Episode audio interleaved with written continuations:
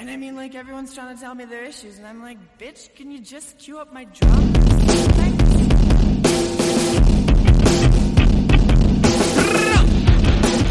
Welcome back to Rebel Girls Book Club. I'm Harmony. And I'm Maggie, and we're here to take you on an intersectional feminist approach to books from all over the spectrum. Bestsellers, we've got you covered. That one book from English class you hated while you read it but you can't forget, we've got that too. Comic books, nonfiction, it's all right here. So grab your tea, grab your blanket, and let's get rebellious talking about your new favorite reads.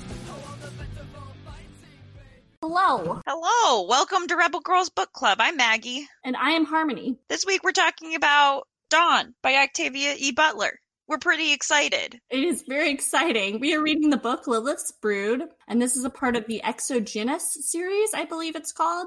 hmm Yeah, all three books are the whole trilogy. Lilith's Brood is like a, a bind up of all three. Yes, they're very good thus far. They are very good. I really enjoyed Dawn. I picked up this book kind of on a whim a couple of months ago just because I had been like interested in Octavia Butler. And then we decided that we were going to read it for this book club. So I like didn't read it and then happened to read Kindred a couple of weeks ago and was like, and have been really excited to read this ever since. And it lived up to my expectations. That's going to be fun for you to edit in a way that makes sense. That's fine. I think honestly, the listeners are used to that sort of noise, non verbal speak. Okay, wonderful. So, do you want to talk a little bit? Now, you did some research on Butler as an author. Do you want to talk a little bit about Butler first, or do you want to go straight into the summary of the book?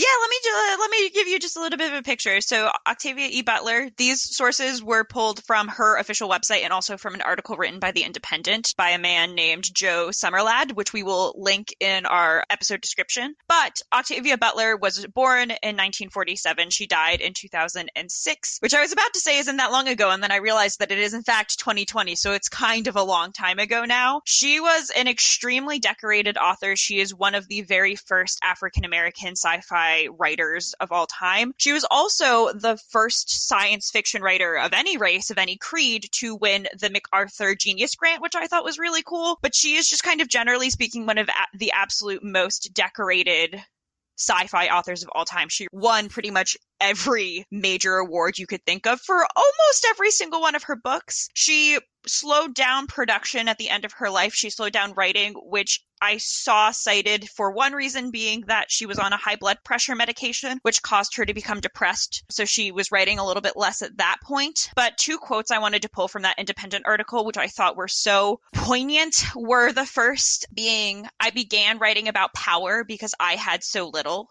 And then the second being on the impact of race on the genre she loved, Butler's thoughts were sobering. Why aren't there more science fiction black writers? There aren't because there aren't. What we don't see, we assume can't be. What a destructive assumption. Which A, I think is extraordinarily powerful, and B, I think to a certain extent, as we talked about a couple of weeks ago with Johanny, publishing hasn't changed that much kind of in, in, that time. Like things have gotten better, I think, especially since she has become such a figurehead, African Americans and Black people writing science fiction. But I just kind of wanted to throw those two quotes out there, especially because Lilith's Brood and Dawn is all about power. Yeah. Those are my thoughts about who Butler was as a person and kind of her highlights and just shouting her out for being generally a badass. So if you want to talk about the summary now, that's cool with me. That's awesome. Yeah. Before we talk about the summary, there were a few things there that I thought were interesting to highlight in the book. So human race, I feel like isn't really prominently discussed in this book. And I wonder, as someone who has read Octavia Butler before, if race like the main character is black, but you really have to look at that. And I didn't know until one of my friends who is going to be reading this along with us while we podcast pointed it out to me. Like I didn't know that it was explicitly mentioned that the character was black at all. Yeah, so Kindred, uh, which is her most famous novel, is all about an African American woman in the 70s who, for some unknown magical reason, keeps getting called back to antebellum slavery times in Maryland, and her white husband gets brought back with her at one point, which causes lots of other problems. So, yeah, a lot of her other works do deal more explicitly about race. I would say that this book deals with it more obliquely, especially with the idea of differences between the alien and human race, and also the comments on the fact that the main character is an anthropologist in the book and the comments she has to make about anthropology. But I agree, race plays, I think, a little bit of a lesser role here. I think this book really is more about gender and sexuality identity. Okay, interesting. All right, well, let's get into the summary and we'll talk more about some of those things that Maggie mentioned about anthropology and stuff later on in the episode. So, I wrote a really long summary, so bear with me. And here it is. A woman, Lilith, wakes up in an unknown place after World War III, alone in a room. She is spoken to by an anonymous voice who asks her questions. She refuses to answer. She sleeps, then awakes, something she calls the awakening. Eventually, she meets one of her captors, a creature named Jediah, who claims he is an extraterrestrial and a part of a species called the Oankali. So she meets one of these creatures called the Oankali, and she's disgusted and frightened by his tentacly appearance. He's like a weird sea creature looking thing. Weird sea creature humanoidy looking thing because he like walks on two legs. But eventually she learns to accept him and he takes her home to meet his family. There she meets his female mate and his Ooloi mate. Each Oankali family, it turns out, has an Ooloi mate, which is neither male nor female. The Ooloi are vital to the Oankali's survival. They have the ability to alter genes of living species they call gene alteration trading. Onloki wants to trade with humans to create a new Oankali. species. Oankali? Is that what we're calling it now? I yeah no that you you you keep going back and forth between two pronunciations. I think it's supposed to be Oankali. Oankali. The Oankali want to trade with humans to create a new species, part human, part Oankali. Lilith is disgusted by this prospect and is told that it will be her duty to teach other humans how to deal with the Oankali and how to live on Earth after society has been destroyed. Lilith lives with the family, the family of Onkali that we mentioned earlier, and becomes the charge of the family's child, who is an how do we say that? Ooloi. Ooloi. Ooloi. Yeah. There's a lot of hard to read words in this book for the English speaker, at least. Nikanj. Okay, so that's the name of the Ulu Ooloi child. And Nikanj teaches Lilith about Onkali society, and she teaches it English and about human culture. So Nikanj doesn't have a gender. Yeah. so we're going to try to remember that. And in the book, it it is referred to as it. That is the pronoun that is used for the Ooloi. So Lilith stays with Nikanj during its adolescent transformation. So like they have an adolescent sort of thing too, and it's really painful. And she's just like there for it during this time and becomes a part of the new family because once Nikanj transforms, it gets a new family with two unlucky mates that it can have sex and make babies with, I guess. And um, eventually, she starts awakening other humans because that have been captive to teach them how to rebuild their society under the Onkali's influence. So people become trustful of Lilith's leadership, in part because she's a woman and also because she's like able to do things like the Oankali can do, which the humans don't know yet that the Oankali can do them. They just know that she's like able to do weird sort of alien things. And many of them refuse to believe that they're captives of extraterrestrials because they haven't met any of these creatures yet. And so, despite the discontent, she still manages to make a few friends and eventually actually has a human mate named Joseph. So, after that, the Onkali come in or the Ulu come in and they start mating with the humans and then things like get really bad and a couple of people try to start like a war with them kind of and Joseph gets killed and Lilith is really sad and she doesn't want to lose Nikanj. Is that his name? What did we Mhm. decide? Nikanj. Yeah, she doesn't Yeah. want to lose its name. I apologize. I'm misgendering it. She doesn't want to lose Nikanj, so she ends up like stripping in the middle of the battlefield and like holding onto it. And the humans see this and now they're really distrustful of her because this is like a really intimate act to do with an extraterrestrial. And so eventually all of the humans get sent back to Earth and the Oankali decide that it's too dangerous to send Lilith back. So she stays on the spaceship and we find out that Nikanj has impregnated Lilith. without her consent. I And think so the only summary. oh yeah. Sorry i didn't mean to interrupt. I think the only thing i would add to that is that the whole overarching thing here is that 250 years ago earth was destroyed by some combination of climate change and like World extremely dangerous like world war three situation. The onkali came and saved kind of whoever was left at the time and had to keep them asleep for a long time a so that the onkali could not be poisoned by the humans. They had to genetically modify everyone so that they could all interact. But B, just because the humans were essentially so fucking freaked out by what had happened. Um, but their whole goal is that the Onkali have been healing Earth, although it is also forever changed. And they're trying to create humans or human Onkali hybrids essentially to send back to this new earth to repopulate and restart and and build again. And also it's important to note that this is this process is how onkali survived. They've been doing it for generations and generations with numerous different species. Like this is this is almost their purpose in life is to do these genetic modifications and essentially create new onkali human or onkali and other species hybrids. And i just want to point that out because i think that's an important part of the premise that has to color kind of the way we see what happens in the rest of the book. Okay. Yeah. So, what do you want to talk about first? There is a lot here. This was a really interesting book, and there's like a lot. And I guess maybe do you want to start with difference first? Because that's kind of, I don't know. I think that's fine with me. So for me, I think the the big themes of this story and Harmony has pulled out most of them as well is the idea of hierarchy, which I phrased a little bit more as being about family and motherhood relationships in that hierarchy, difference, like anthropological differences between humans and this other race. Consent is really the big one, the biggest one. And also gender and sexuality constructs, which plays into sexual relationships with the Onkali and also between the humans, and a little bit about voice and power. Would you agree? Are those kind of like the main things that are happening in this book?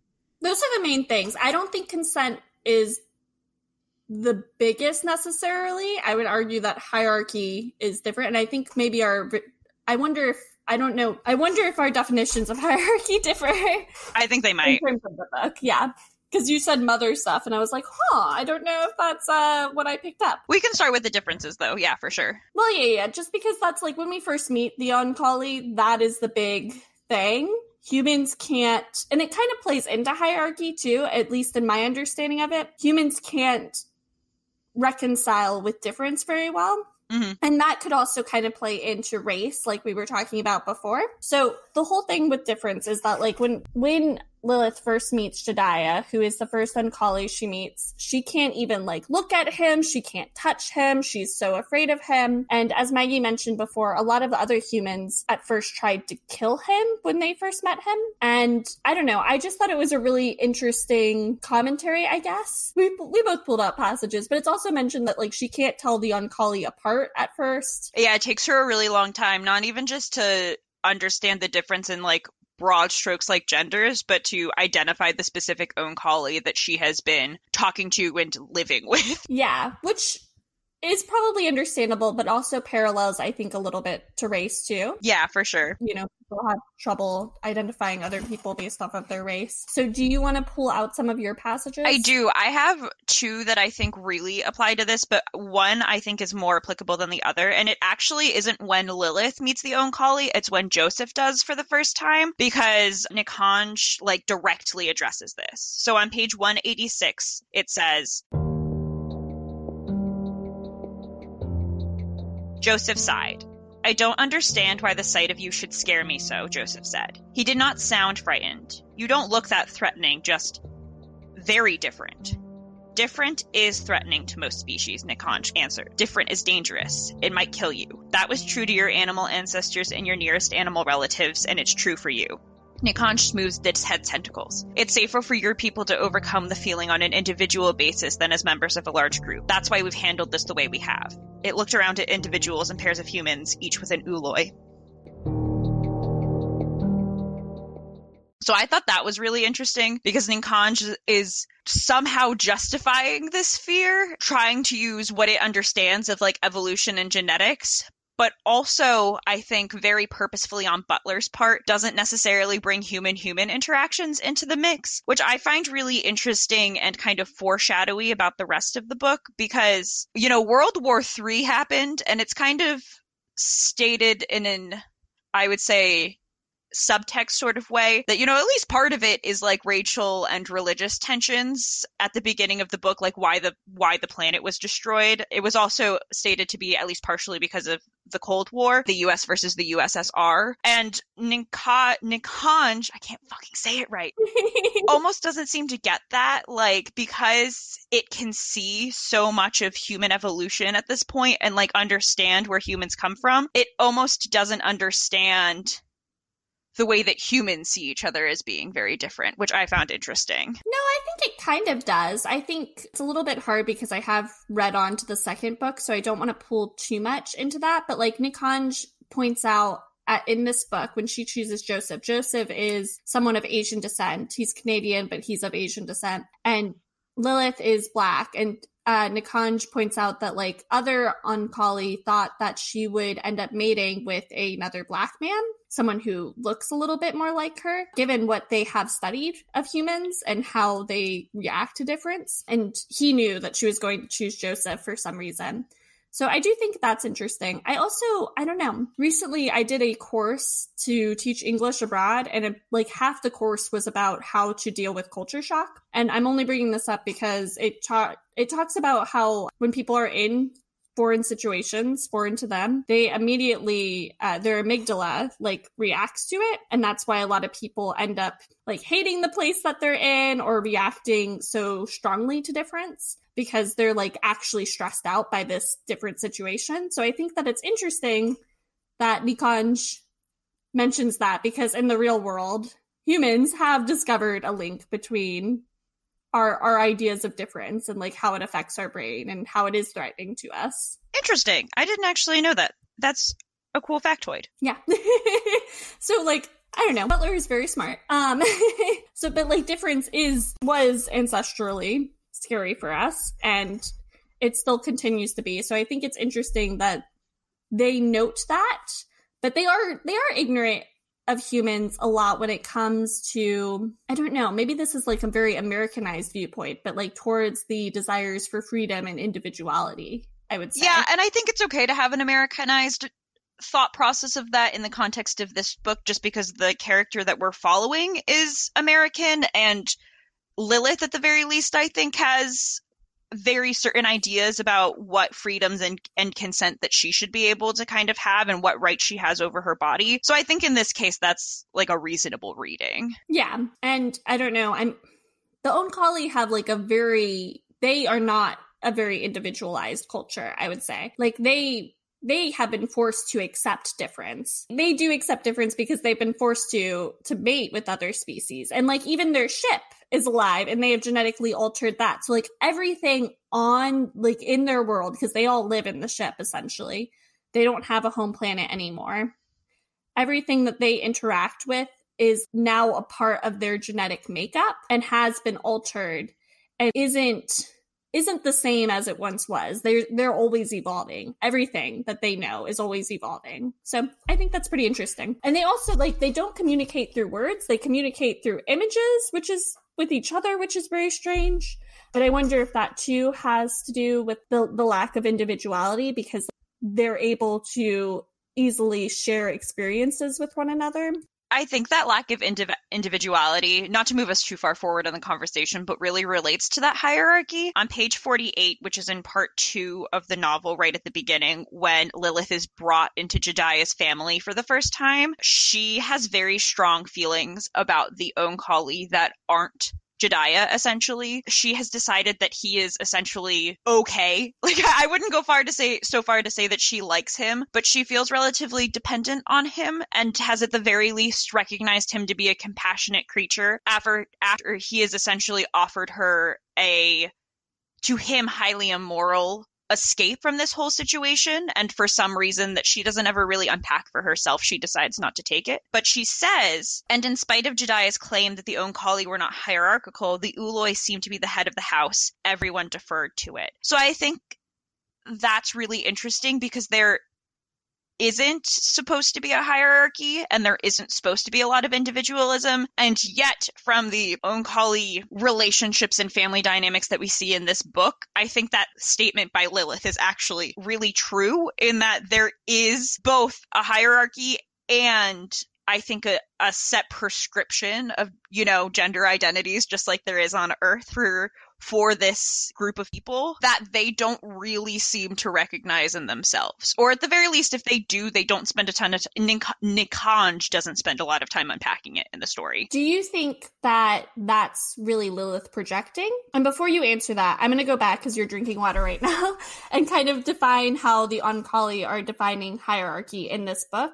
So they think that humans are genetically, they're genetically hierarchical. So they're always going to see difference and they're always going to want to defer. And we kind of see that, like, they, they essentially say that, like, World War III would have happened no matter mm-hmm. what because humans believe in a hierarchy and we just can't get away from that unless we start making human hybrids in which there is no hierarchy placed. But I'm asking you that question about whether or not that might be Lilith projecting because we see later Lilith meets another human. The first human she meets is called Paul Titus, and he refuses to acknowledge the Oankali's Ooloi as being actually sexless and he yeah he prescribes them as male and female still and he like talks about how they seem to run things the Ooloi. Mm-hmm. i think potentially that's true that it is lilith projecting but then at the same time we do see over and over again certain ways in which the Ooloi do run things in the sense that they so the thing about Onkali culture is that Ooloi are the only ones who can actually do this genetic modification. So it kind of by default puts them in positions mm-hmm. of power. And I also think something interesting about the Ooloi is that they have, or at least some of them have misunderstood the hierarchy on Earth based on genetics. So, on, for example, on page 111, I won't read the whole the whole quote because it's pretty long, but Nikanj's Ooloi, they call it like same sex parent, Kaguat, I, I think, uh, says, I believed that because of the way human genetics were expressed in culture, a human male should be chosen to parent the first group. I think now that I was wrong. So I think that the hierarchy cor- connection, at least, I don't know, I just think it's complicated because the at least some of the Ooloi were wrong about the way that the hierarchy on Earth actually worked in the sense of human genetics. And I think that Lilith is projecting, but also maybe isn't projecting because of some inherent power struggles that we see, or at least power dynamics that we see. I don't know. It's hard mm-hmm. to say because the whole book is from Lilith's perspective. So it is hard to know. Like, there is no objective sort of view on what their society looks like. It's all coming through a human's brain. Yeah, and Lilith isn't perfect by any means, and she isn't clear on her own feelings for about the Oankali. Yeah. I will say though, it was interesting that you pointed that out about what's his what's its name. Can can you say it? Kyagat? That's how I was pronouncing it, yeah.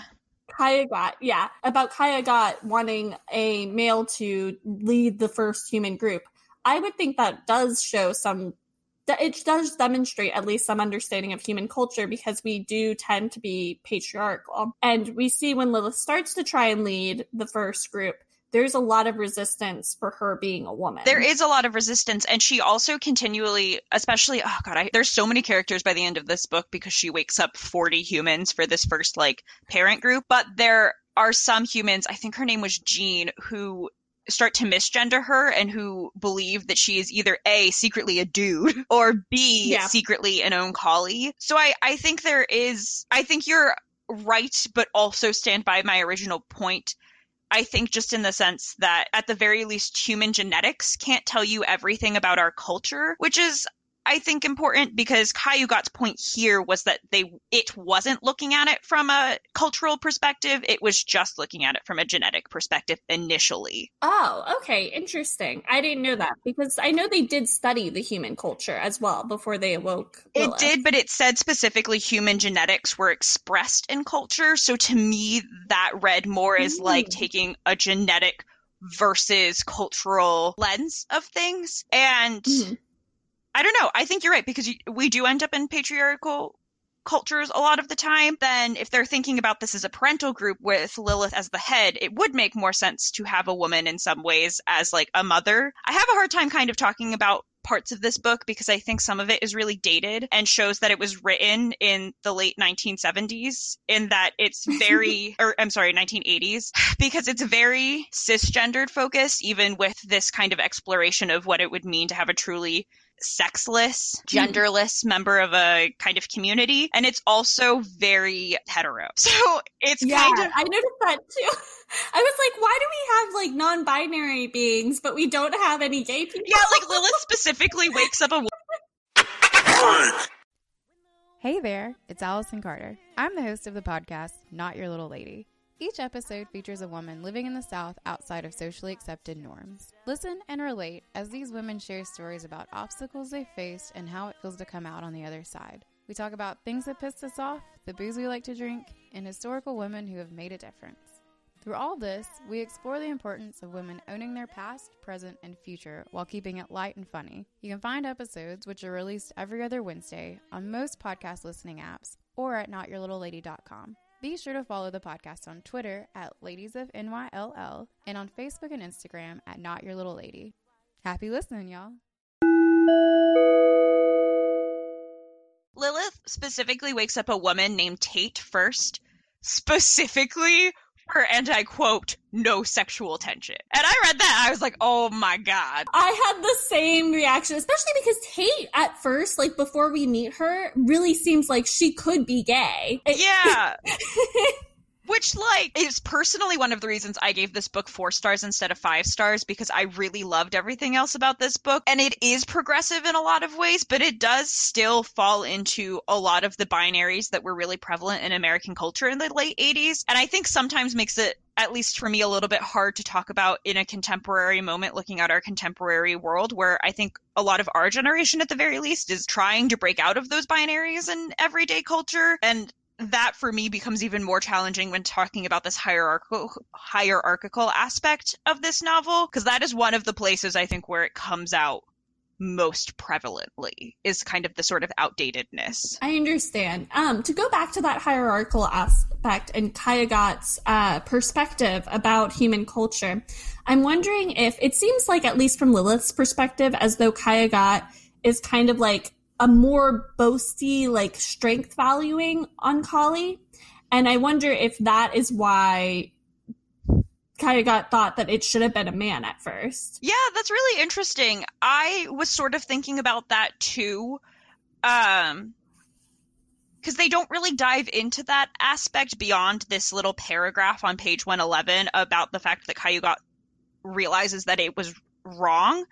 And it's true that to a certain extent at the beginning of the novel, Lilith, again, whether she's just projecting or whether this is how Kayuga actually was, she actually describes it with a lot of um I would say stereotypical like manly man qualities, like very sarcastic, very condescending to basic questions, very unwilling to share information for reasons that are beyond Lilith, and very boastful and kind of loud in a certain extent. And also, Kayuga is one of the only Onkali that Lilith views as being angry in the first part of the book. So I guess I don't really have an answer to that question except for to say that I think that Lilith ends up subconsciously or consciously also as much as she seems to truly think of Ooloi as being it, you know, as being this genderless being, still to a certain extent, at the beginning at least, ascribes certain kind of human gendered adjectives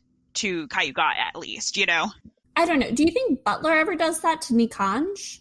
Because like I sometimes did have trouble when like thinking of Nikanj and thinking like uh, like I sometimes thought he and other characters do that in the book, and that could just be like my own uh, bias, but like sometimes it did happen. It happened in this podcast, I think, like a few minutes ago. Yeah, see, I had trouble getting it out of at the beginning I found it pretty easy and then Paul Yeah. mentioned that and after that point I was like, yeah, I guess so. I think at the very least that Nikanj is more successfully genderless than Cayugat is in Butler's writing. Mm-hmm. And I think that's partially just because we spend, so, we see Nikanj a lot. We see Nikanj as a kid, we see Nikanj as adult, we see Lilith's relationship with it evolve. So I think that when you have a more nuanced character, it's easier to get a full picture of them regardless of what gender or sex they are and, and see a lot more of their descriptors essentially. So I think for me, mm-hmm. Mm-hmm. less so, but it is possible that like you know, obviously Butler was also a human. It's really, really hard to actually write a character that would not, I think, fit into any concept of gender that yeah. we have as a species, you know? That's fair. That's very fair. I think it's also, we were talking a little bit about the Ooloi and their hierarchical presence within the society. And I think that the Oankali themselves have different like ideas of gender roles. The women tend to be larger than the men do. Mm-hmm. And it's also interesting, they usually end up mating with their siblings. And the Ooloi are important because, like, that is the only way, and we see this later happen to humans, the only way the Oankali get it on. like, they don't have sex unless there's yeah. an Ooloi present. Yeah, yeah, yeah, because male and females don't touch because they're humans, you know? Like, I think yeah. something interesting about the idea of mates is that this whole mating situation is much more of, I think, what we would describe as a family situation in that the male and females are typically siblings. Mm-hmm. Um, not always. Uh, Jedediah and his mate are actually cousins because they happen to not like their siblings, but they're always related. So I think that the idea of mate in this book is being played with interestingly because the Ooloi are the only ones that have sexual relationships with anyone. Yeah. And mate is a much broader term than how we typically think of it. Yes, it is. And the another thing about the Oankali is that like they seem to value family a lot. And I don't know if it's it, they seem to value like I don't want to say it's more than humans do because I know this book was written in the 80s and there's like a different perspective towards family than there is even now. But in my lens, like it did seem a little bit more than like the humans valued family. They tend to like stay with their family groups.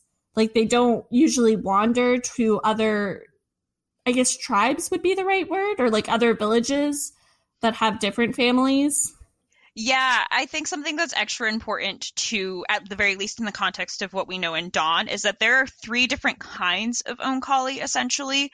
And we are looking at the kind of Oankali that is specifically going to go to Earth. The other two kinds are going to go somewhere else. Some of them are taking humans with them, but for the most part, like the the Oankali that we're working with are a specific I don't think race is the appropriate term here, but like almost a different species of Oankali, or it's going to be a different species of Oankali because it's mating with humans specifically. So I yeah. think that's important. At the very least, family there is you stay with your own type. I, guess I, there's no way to talk about it without sounding weird, but like you stay with the with the kind of job you're supposed to be doing at the very least, because all three of these these tribes have different jobs within the within the race and also leaving an Ooloi alone without the people that it has scent marked, it literally gets sick. It stops yeah. functioning. So yeah. I would totally agree with you that on that scent, scent, scent, that sentiment is really correct. Like family is how you stay physically healthy, you know? Well, yeah, it's kind of like, to me, a beautiful sort of notion. And they also are different in that, like, they value living things way more than people do. Their entire ship is living and everything that they interact with is living and they won't let humans kill other species. Like on their ship, they have this sort of like fake earth going on and they have real animals and stuff and they won't let humans kill them. I mean, they do eventually because they believe that like humans should do whatever humans do. The Oankali won't kill animals for them. They're completely yeah. a vegetarian society. Yeah, so I found that really interesting as well. I think, though, that that jumps into the consent portion of this book really well because they have respect for living things, but they don't have respect for living things' ability to make their own choices to a certain extent, uh, especially the older generations of Oankali. Nikanj mm-hmm. tries, I would say. Jedediah oh. tries too. Oh, yeah, but I mean, compared to like Kahguyaht or um, its its same-sex parent, like its same-sex grandparent, Nikanj's, um, who we meet for a little while when Nikanj is struggling to deal with Lilith.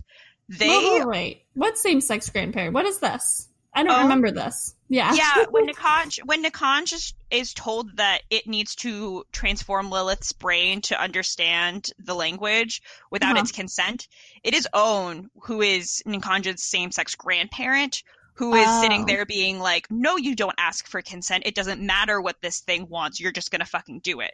And that's when one Mm. of the first conversations that Nikanj and um Lilith have about consent and the fact that Nikanj thinks it's wrong, like really wrong, to do it without talking to Lilith first. Mhm. And at this point in the novel is when it makes the promise that it won't do anything without Lilith's consent. Bum, which, bum, bum. yeah. Which But your body's consenting. yeah it it understands consent in a much different way than humans do at the very least. Um but i think also makes the idea of consent in this book challenging to a certain extent because it's weird to be so angry on lilith and really all of the humans behalf to be like these people don't really want what you're doing. And they also have a really important conversation about coercion in this novel as well and the fact that like even when the humans are consenting they aren't really consenting because they don't have a ton Mhm. of choices in the option And they're drugged. and they're drugged and like all of this other stuff but then also have this weird context of like at least personally i kind of liked nikanj he it, Yeah. it really cared about lilith i think and it tried to understand and so it was like really conflicting for me at least to be so angry and then also be like but like kind of cinnamon bun look at it Yeah. it is so cute and it's trying so hard. I found I just found that emotionally to be very disconcerting, you know? Yeah, I think it's I, I think it's just the understanding of difference too, right? Like these it's an entirely different species. It doesn't have the same the Oankali as a whole do really try hard to understand humans and to understand their wants and they have an advantage because they're able to like open up the genes, but they're also kind of like able when they like have sex to like experience the feelings that humans experience. So And intensify the experience that the humans are having at the time. Yes. And like they feel it even more. So when Lilith, let's say, has a child, for instance, like she, Nikanj says at least, did want it. And this also comes up with when Nikanj like sleeps with Joseph and Lilith, essentially. It it knows that Joseph wants to have this feeling, but Joseph can't let himself say it or Lilith can't let herself say it, which also kind of goes back to that whole I don't know if it's an individuality thing, but like the Oankali don't write. And there's a big, there's like a little scene in this book in which Lilith is really struggling to like have reading materials, have writing materials, have something to like mark that she was here. And that's something that the Oankali just don't do. They don't have any need for it. They have memories that last forever and they have the ability to you know experience things without speaking so i don't know It's I think that's really important to bring up too, because it Lilith doesn't get those reading and writing materials until after her brain has been altered to have that memory and to have not and to be able to speak and understand Oankali effortlessly. That's when they give her all of that stuff. And they also, interestingly, don't actually explain why Nikanj was against giving her writing and reading material beforehand. Nikanj just kind of says no a lot. Uh, and then she gets it, and then it like says no too yeah, but Kahguyaht says no because Nikanj said no. Because Oh. Eh, Lilith, is, the- Lilith is Nikanj's charge, which is interesting because Nikanj at this time is a child. It has not reached adolescence yet and is in fact purposefully delaying adolescence until it can prove that it can have this relationship and teach Lilith. Which is a whole other thing that we'll get into in a second. But to go back to your original point, I think something kind of disturbing about the Oankali that made me also reflect what we do with genetic and animal testing as humans, which Lilith also brings up a lot in the book is that how she feels compared to an animal. But um I think she's talking to Jdahya at this point, and he says, "Yes, intelligence does ena- does enable you to deny facts you dislike, but your denial doesn't matter. A cancer growing in someone's body will go on growing in spite of denial, and a complex combination of genes that work together to make you intelligent as well as hierarchical will still handicap you whether you acknowledge it or not." Which I think is both interesting and disturbing because I think that whole idea is really what justifies to the Oankali kind of doing whatever they want. Like they recognize that humans are intelligent, but they justify it by being essentially like we are more intelligent because we understand more of what makes you you, so to speak, than you Mhm. do. And like I said before, that just it just really made me think about the genetic testing we do on things that we assume are less intelligent than us, like animals and stuff, um, without their consent. It was Yeah. it was very disturbing. That whole thought process to me was very disturbing. It it is disturbing. It's also I don't know. Like maybe a little bit correct though. I know that that sounds really bad, but like I think that this book is kind of pushing us to think about this stuff in new ways. Like they do know more about the humans than the humans know. And that's why the issue of consent is such a big thing here because they're just not valuing what the humans are telling them because they know so much. Yeah, and I think something important about consent here is that it happens in multiple different contexts. So there is like flat out consent. There are moments there are major triggers in this book for sexual assault and rape, I would say. They aren't Yeah. explicit scenes, but they do come up multiple times. So there's kind of very traditional, so to speak, sexual consent. But then there's also consent regarding whether you can even consent with like the whole gaslighting intelligence thing.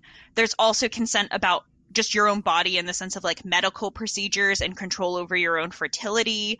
Um, and just lots of different ways that consent comes up in this Mhm. novel that is both intensely a feminist issue and also um more broadly just like what control do we have over what surgeries we get essentially and like do we want our cancers cured and do we even want to be taking birth control Yeah.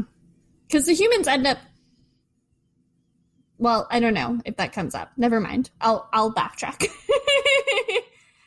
but yeah, that makes a lot of sense. I also think it's interesting too because I don't think that the Oankali do think of humans as animals because they are explicitly attracted to them, or at least the Ooloi are. And that's why they need to have this trading program. Which Like, is a- they physically need it. which is a shift as well. Initially, at the beginning of the novel, Oankali, especially Ooloi, are not sexually attracted to humans.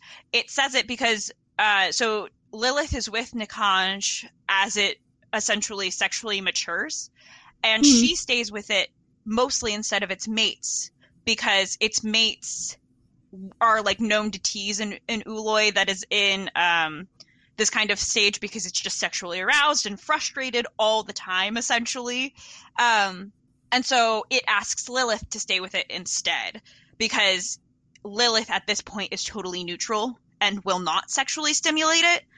And then by the end of the novel, it's like a whole different ballgame. So I'm wondering if you think that's because Lilith, like because Nikanj was a child, right? Or if like if this is actual sexual stimulation, because in in the first part of this book, that is what Nikanj says. Nikanj says that like Nikanj before it matures has to like go into Lilith and like fix some genetic stuff about her so that she can be like more powerful and strong so that she can help lead these new humans. And it tells her that it's going to hurt, but it's like not sexual because it doesn't feel sexual towards her. It's just a neutral thing because Lilith is like this is like a child that Lilith is working with and she feels weird about having sex with it. But yeah, then later in the book, all of the Ooloi are essentially like helping the humans. I guess it's the human emotion, so maybe that's the the neutral part. But like they are seducing the the humans, and there are like there's not sexual feelings towards the Ooloi, but there are sexual feelings towards the pleasure that the Ooloi could give the humans. So I don't know. Like I'm just like I don't understand. it's really weird. I think one thing that I am um kind of confused about is whether every single genetic change made in a human is supposed to be a sexual experience for an Ooloi or if it's just the like specific seduction like we're all gonna have sex and i'm gonna heighten everyone's experience thing. Like i for me that was kept kind of ambiguous to be perfectly honest because yeah. when i read that first change i didn't read that as being a sexual encounter to be totally honest with you it wasn't until harmony pointed it out to me a couple of hours ago where it was like oh but like pretty much everything that happens after with genetic changing kind of starts becoming sexual where you have to start rereading that first experience and be like oh what the fuck is happening here, you know? Maybe it's like, yeah, we're we're unclear about this. If you have thoughts, please message us. Catherine, yeah. if you're listening, message us, let us know what we're thinking. But yeah, I wonder if it's like just if it if maybe if it's the Oolois having sex with like a mate. But yeah, they are able to like give pleasurable feelings and that starts becoming seductive. And it seems like it seems like the Ooloi, like when Nikanj has this thing with Joseph where he ends up changing Joseph, like that seems like a sexual experience. And that's where it really hit for me because at first it was just Nikanj and Joseph. And then Nikanj like invites Lilith in. It's like, why should you be out left alone? Come to my like which is polyamory. Which is a really weird scene because Lilith, who was so concerned about consent this entire fucking time, and she probably knows at least on some level that like the reason they're doing this while Joseph is knocked out is because Joseph wouldn't consent verbally, probably. And like, she just hops into bed. She's like, fuck yes, I know the sex is so good with an Ooloi. Like, she really is just like, bing, bang, boom, like, let's get in bed, you know? It is really weird. And I wonder too if Lilith's perspective on consent has become more Oankali. Like, I, I don't. I think that's huge, to be perfectly honest. because to a certain extent, she keeps her very stringent ideas about consent the entire time, but then also sometimes she doesn't. And her and Nikanj really influence each other's ideas of consent. Like one of I think the most important conversations about consent they have happens on page 100, and Nikan Nikanj is talking to her right after she almost gets raped by Paul uh, and she fights Paul off and is like very injured. Um, and Nikanj tells Lilith that it has altered her reproductive system just for like birth control purposes. And Lilith is like kind of okay with it because at least she can't get pregnant, but also kind of not okay with it. And it says, Did you really need to know, Lilith? Yes, she said, it concerned me. I needed to know. It said nothing for a while, and she did not disturb its thoughts. I will remember that, it said softly, finally. And she felt as though she had communicated something important, finally. So I think that we see in this scene Lilith altering Nikanj's perspective on consent. And then in little ways like that, the actions of Lilith, I think we see the way that Nikanj has kind of influenced the way she thinks about that. And I think also this conversation is what makes the betrayal of the pregnancy at the end so much more potent.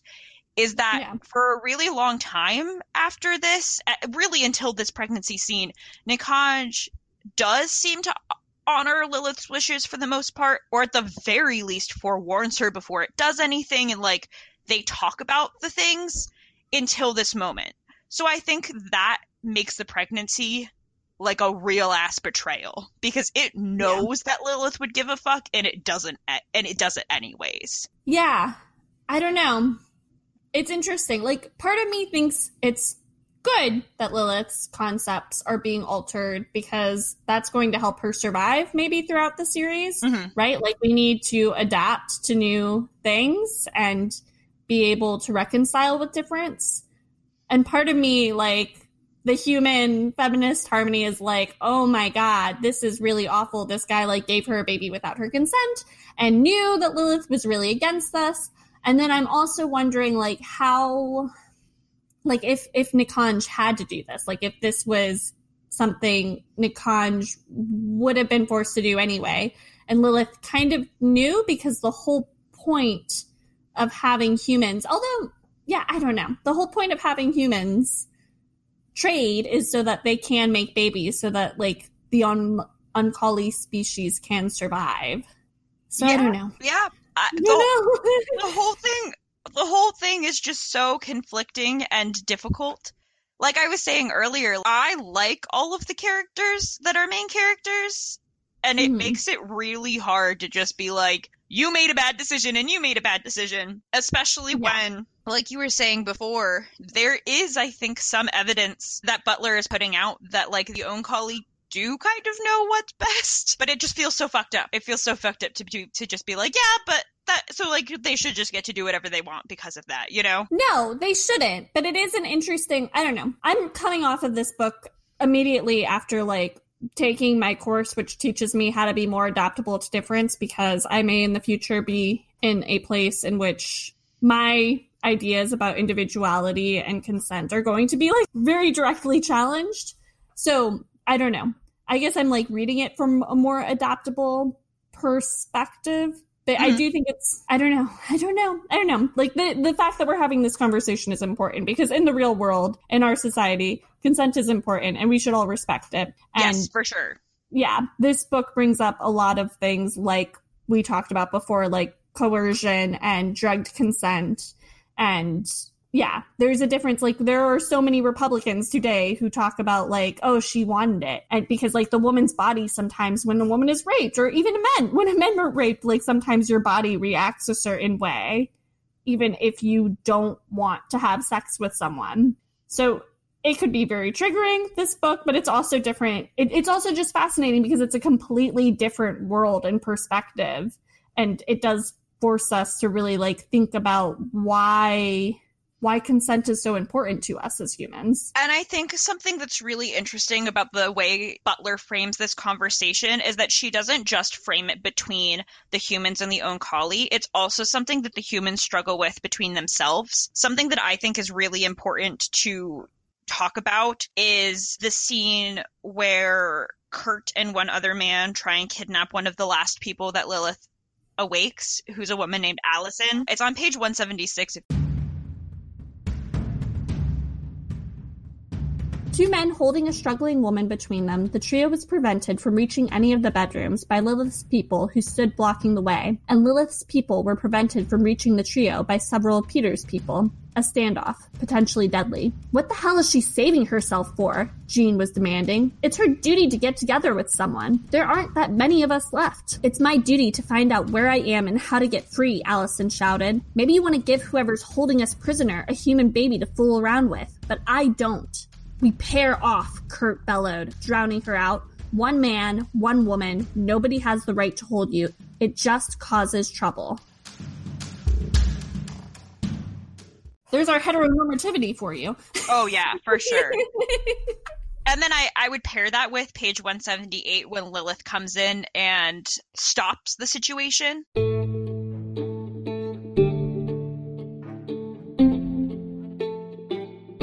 There'll be no rape here, she said evenly. She raised her voice. Nobody here is property. Nobody here has the right the use of anybody else's body. There'll be no back to the Stone Age caveman bullshit. She let her voice drop to normal. We stay human. We treat each other like people, and we get through this like people.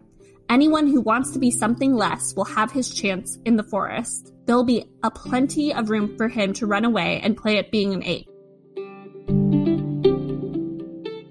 I think that those two, I mean, that scene, but those two sections specifically put together, for me, highlighted some of the most important messages in this book, which I think plays back into the hierarchy that we were talking about earlier about men versus or over women, you know, the patriarchy. Uh, but also that this whole idea of consent, like all of these humans are fucking pissed off at the idea of consenting or not consenting to the Oankali. And yet still can't get it through their bone skulls that like the people among them have the right to consent to what's happening among the humans as well. And it really just brought so home to me this like message of consent being in this book as complicated as it is but also as stupidly simple, right? Like it should just be someone's choice and that's it. And all of these other factors is making it overcomplicated and causing problems. Yes. It should be. It isn't in reality, but it but like that's what it should be.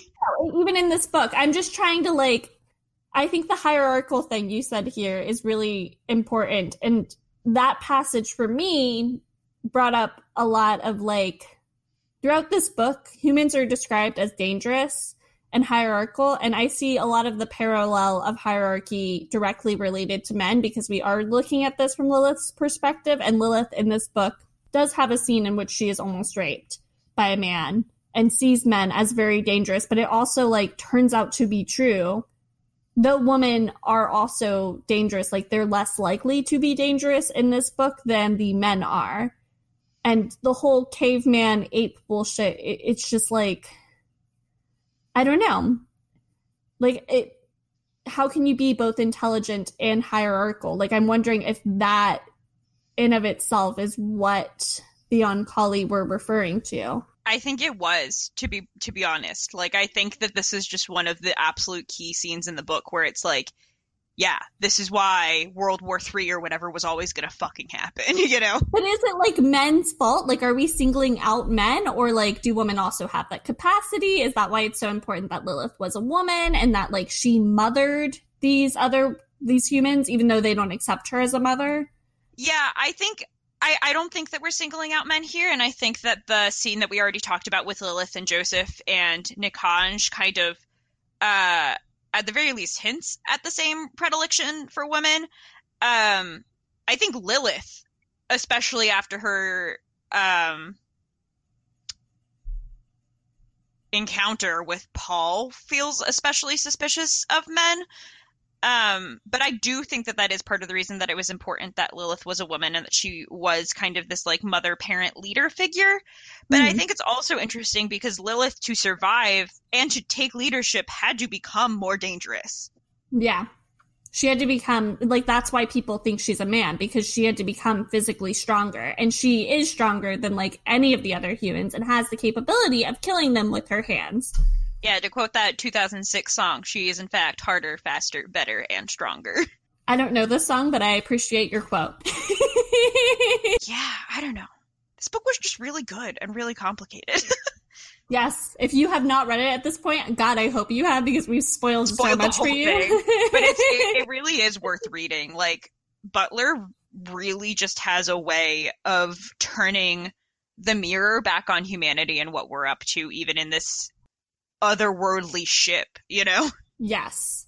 Yes, she does. It's it's just crazy. I think something thematically we haven't touched on that is important is Lilith's past before Ooh. all of this. Because something that keeps getting brought up, even though it's difficult for her to talk about, is that Lilith before she was anything else, it seemed like she was a very, I mean, we, she's 26 when this book starts. I mean, obviously plus 250 years, but biologically she's 26, 28 maybe by the time she wakes up because she was in and out for two years. But yeah. she had a husband and a son who were killed in a car crash. And after that grief, she decided to go to college to study anthropology. And I think that both of those experiences are also reasons that the Oankali chose her one mm-hmm. of which we talk about with Paul, which is the fact that Lilith went through natural childbirth with no pain medications and all of that. She wasn't in a hospital; she was in a birthing center. So yeah, she was physically strong before the Oankali changed her too. That's she, important. And, and also likely to be able to survive a birthing process in a forest, probably because of that. But also, uh, she was already a mother who I would think the young Oankali might assume would potentially be interested in children and maybe becoming a mother again.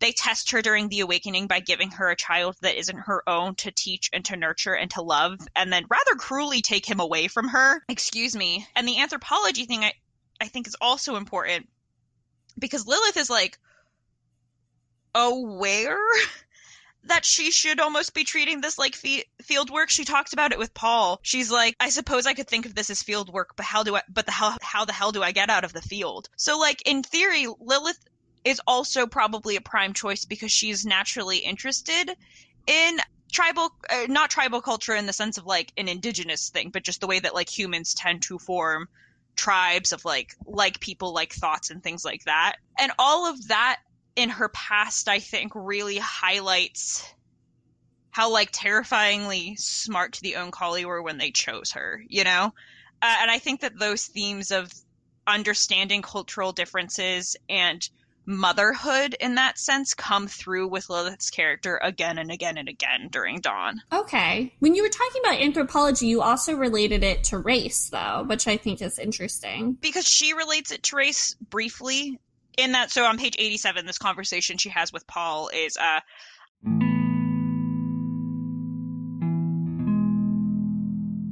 I had gone back to school, she said. I was majoring in anthropology. She laughed bitterly. I suppose I could think of this as field work, but how the hell do I get out of the field? Anthropology? He says, frowning. Oh, yeah, I remember reading some stuff by Margaret Mead before the war. So you wanted to study people what? People in tribes? Different people, anyway. People who didn't do things the way we did them. Where were you from? He asked. Los Angeles. So I think that that at the very least has an oblique reference to race, Yeah. as I think a lot of this book does, right? Like this whole Oankali versus human thing is all about the way humans understand difference. But she does, I think, to a certain extent with that quote, recognize both her own training and her own shortcomings in this circumstance because of that training. Yeah. Yeah. And she's more open to difference. Yeah, which is she also something we didn't talk about. So the Oankali, when it comes to all of the awakened people, 28 of them come in all at once, and they essentially pick these mated pairs of male and female humans for the most part, or in a, a couple of select cases, they just kind of put two people together to bond with their Ooloi but Lilith gets like the hard version of it essentially. She, when she is awakened for the final time, it is just her and Jdahya in a room alone together, specifically because they have an inkling that she will be able to overcome and adapt without other humans around her. And I also think, to be fair, something interesting as well is that they make references to the fact that Lilith is not the first person they tried for this role. A, there are multiple other humans who are awake and have chose to stay with Oankali, chose, as all of these choices are, and have chosen Mhm. to stay with Oankali society. Um, but also, like, Jdahya has been attacked by people they've tried to put in this position before. He's been disparaged by them. The Ooloi are scared of the responses that some of the humans gave and like their capability of violence toward the unknown essentially. Mhm. So as much as the Oankali picked well with Lilith, they're also not infallible because they picked wrong a bunch of times before, essentially. Yeah. And even some of the people Lilith awakens who, for the most part, all kind of are disappointing. even the people she awakens, like a lot of them were in the running to be Lilith. like Joseph, who Yeah. ends up being her mate, for lack of a better word. But I think the idea that the Oankali aren't infallible, both physically, as we see during that major battle scene where Nikanj is genuinely almost killed, but also here comes back to the idea of consent we were talking about before, which is that the Oankali are not always right. And Yeah. they act like they are when they're making these choices for humans. Yes, that's very fair. I want to talk before we wrap up about Tate. Do you want to touch on anything else in this topic or like because I just want to know your reaction to Tate's betrayal. That really hurt me. That was the most struggle for me in the book. I yeah, that was hard. That was really hard. I think almost Gabe hurt me. I think I was more prepared for it because Gabe had already betrayed Lilith, yeah, but then And- she goes along with Gabe. and then she goes along with Gabe, which is like really difficult. But I think something that I struggled with was yes, I was hurt by that betrayal as well. But then also, like, uh, like it or not, especially for Gabe at that point, they were altered to be chemically connected to a certain way. And, like, you have to wonder how much choice she had in that matter of, like, leaving and being with him or not which is extra complicated because at that point, because they weren't with their Ooloi, they were being physically repelled from each other. Yeah. So wait, were they altered to like be each other's mates for forever, or is that? I think so. I think that was an Oh, I- implication in the story. Oh, I just thought that that was like a very human thing that people were doing, and it really hurt me. Like as a modern reader, like I don't know, the idea of being betrayed by your your friend, especially over a guy, like really fucking sucks. But also, Oh, yeah. I really liked Tate because Tate is very clearly like an individual with ADD, and that's why she seems to like be a good choice to pick for the awakening because she's like able to adapt to these environments better. Something I thought really interesting about Tate was that the Ooloi who was looking at her thought that she was more Ooloi, Ooloi than human in the way that she acted because Tate was described, at least in her former life, as being a very manipulative person or could be, but she never manipulated to cause pain. And whenever she got to that point, she stepped away from those relationships. Was apparently also a great matchmaker. So. Yeah. I yeah, it hurt. It was bad. I didn't like Tate at first just because I think Lilith was so clearly annoyed at her at the beginning during the awakening process. But like their friendship clearly did get deeper. I think though for me the thing that hurt most was like the way her and Joseph's relationship ended. Um cuz Joseph is murdered by Kurt, who is kind of like the big ultimately becomes the big baddie of the of the humans, just like can't fucking figure like stand what is happening and and sort of has a meltdown very violently. Um and Joseph ultimately decides that he is also not okay with this whole situation and wants to explore because they've been put on this part of the ship that's been made to seem like Earth and like they they aren't convinced that they're not on Earth, which like fair enough. But I think it just really hurt me that Joseph made Lilith choose between Nikanj and him Oh, almost Yeah. even more than like the fact that Tate and Gabe were involved because I think that for I guess for me it, it just like like Lilith has come to think of Nikanj and its mates as her family whether she likes it or not. yeah. She even talks to one of her, I guess, Nikanj's female mates at some point in the at, in, during the awakening time, and she says it is so surprising how like amazing it is to hear your voice right now. And I think it was just a really brutally unfair. I felt emotionally tormented by like the choice between whatever family you have left, no matter how complicated and fucked up your relationship is, and this human connection that you have with someone who you really clearly love and like being made to choose between that that I think that by the time the Tate thing happened I was just so emotionally dead inside. I was like, "Sure, why not? This too."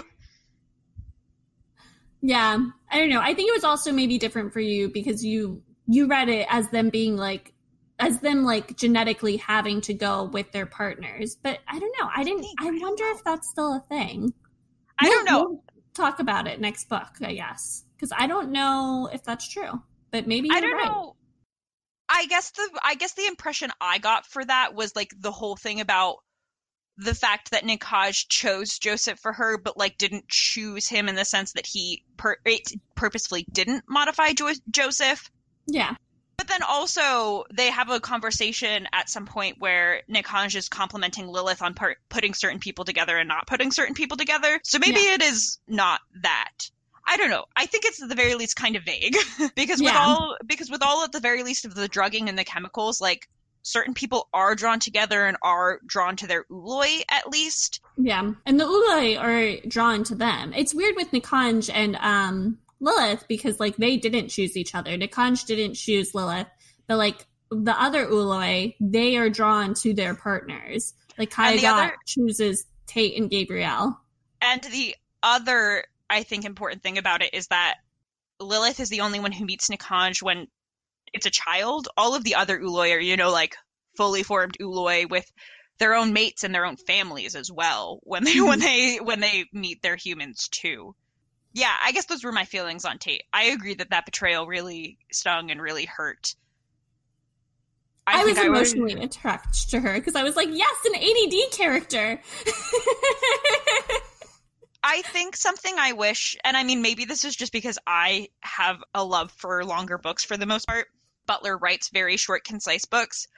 Is I do wish we had a little bit, like a hundred more pages in this book to get a little bit more attached to all the characters. The first, the second part of this book to the third part of this book does a huge time jump where you really miss all of the bonding that Lilith and Nikanj do together, and you just kind of have to take it for granted that like she is now part of its family and she's not fine with that but like as fine with that as she's ever going to be and like has relationships with all of these people Yeah. and i wish we had a little bit more time to see that relationship explored as well as more of her relationship with her human counterparts we Yeah. see a lot of her and joseph and we see a lot of her and joseph talking to their friend group but we don't see a lot of her and tate together just as two people except for at the very beginning where Lilith like doesn't know what to make of Tate and is a little bit pissed off at her for at least some of the time. Understandably, and understandable for Tate feeling the way that she did, which was, you know, disoriented. Who the fuck are you? Are you lying to me? You know, etc. Yeah. I just wish we had a little bit more time to explore some of those like interpersonal relationships. I get that. The only reason, I mean, like, she also stuck out to me because she is the only human, like, even more so than Joseph, that gets, like, such a long, like, paragraphs and paragraphs of descriptions before she's awakened. It's true. But that's also because she was the first one awakened, I'm sure. Yeah. Yeah. Like, Lilith chose her. And that's, but it's like a non sexual choice. And that, that's what I think struck me about it. Non-sexual to the point of being weird. no sexual no tension. sexual tension. Yes, of course. Yeah, you don't know. You don't know, Lilith. Gosh. All right. Are we do we want to wrap up? What are you reading right now, Mags? I'm reading a couple of different things actually. I'm about to obviously start Adulthood Rites because the next episode for that comes out in two weeks. Uh, and then I'm also reading The Raven Tower by Ann Leckie, and I'm listening. I'm really late to the train on this, but I'm listening to Illuminae by Annie, Anne Kaufman and Jay Kristoff on audio. And oh my god. It is, in fact, as good as the hype said it was, especially the audiobook. The audiobook is done by a full cast of characters, and it's like What is it called? It's called Illumin Illuminae. Illuminae. Okay, interesting. It's a YA sci-fi. I'm reading a lot of sci-fi right now for someone who's not super into that genre, but it's a YA sci-fi like space opera sort of situation that came out in like 2014, 2015 and it was really popular at the time. The last book in the trilogy came out maybe 2 years ago.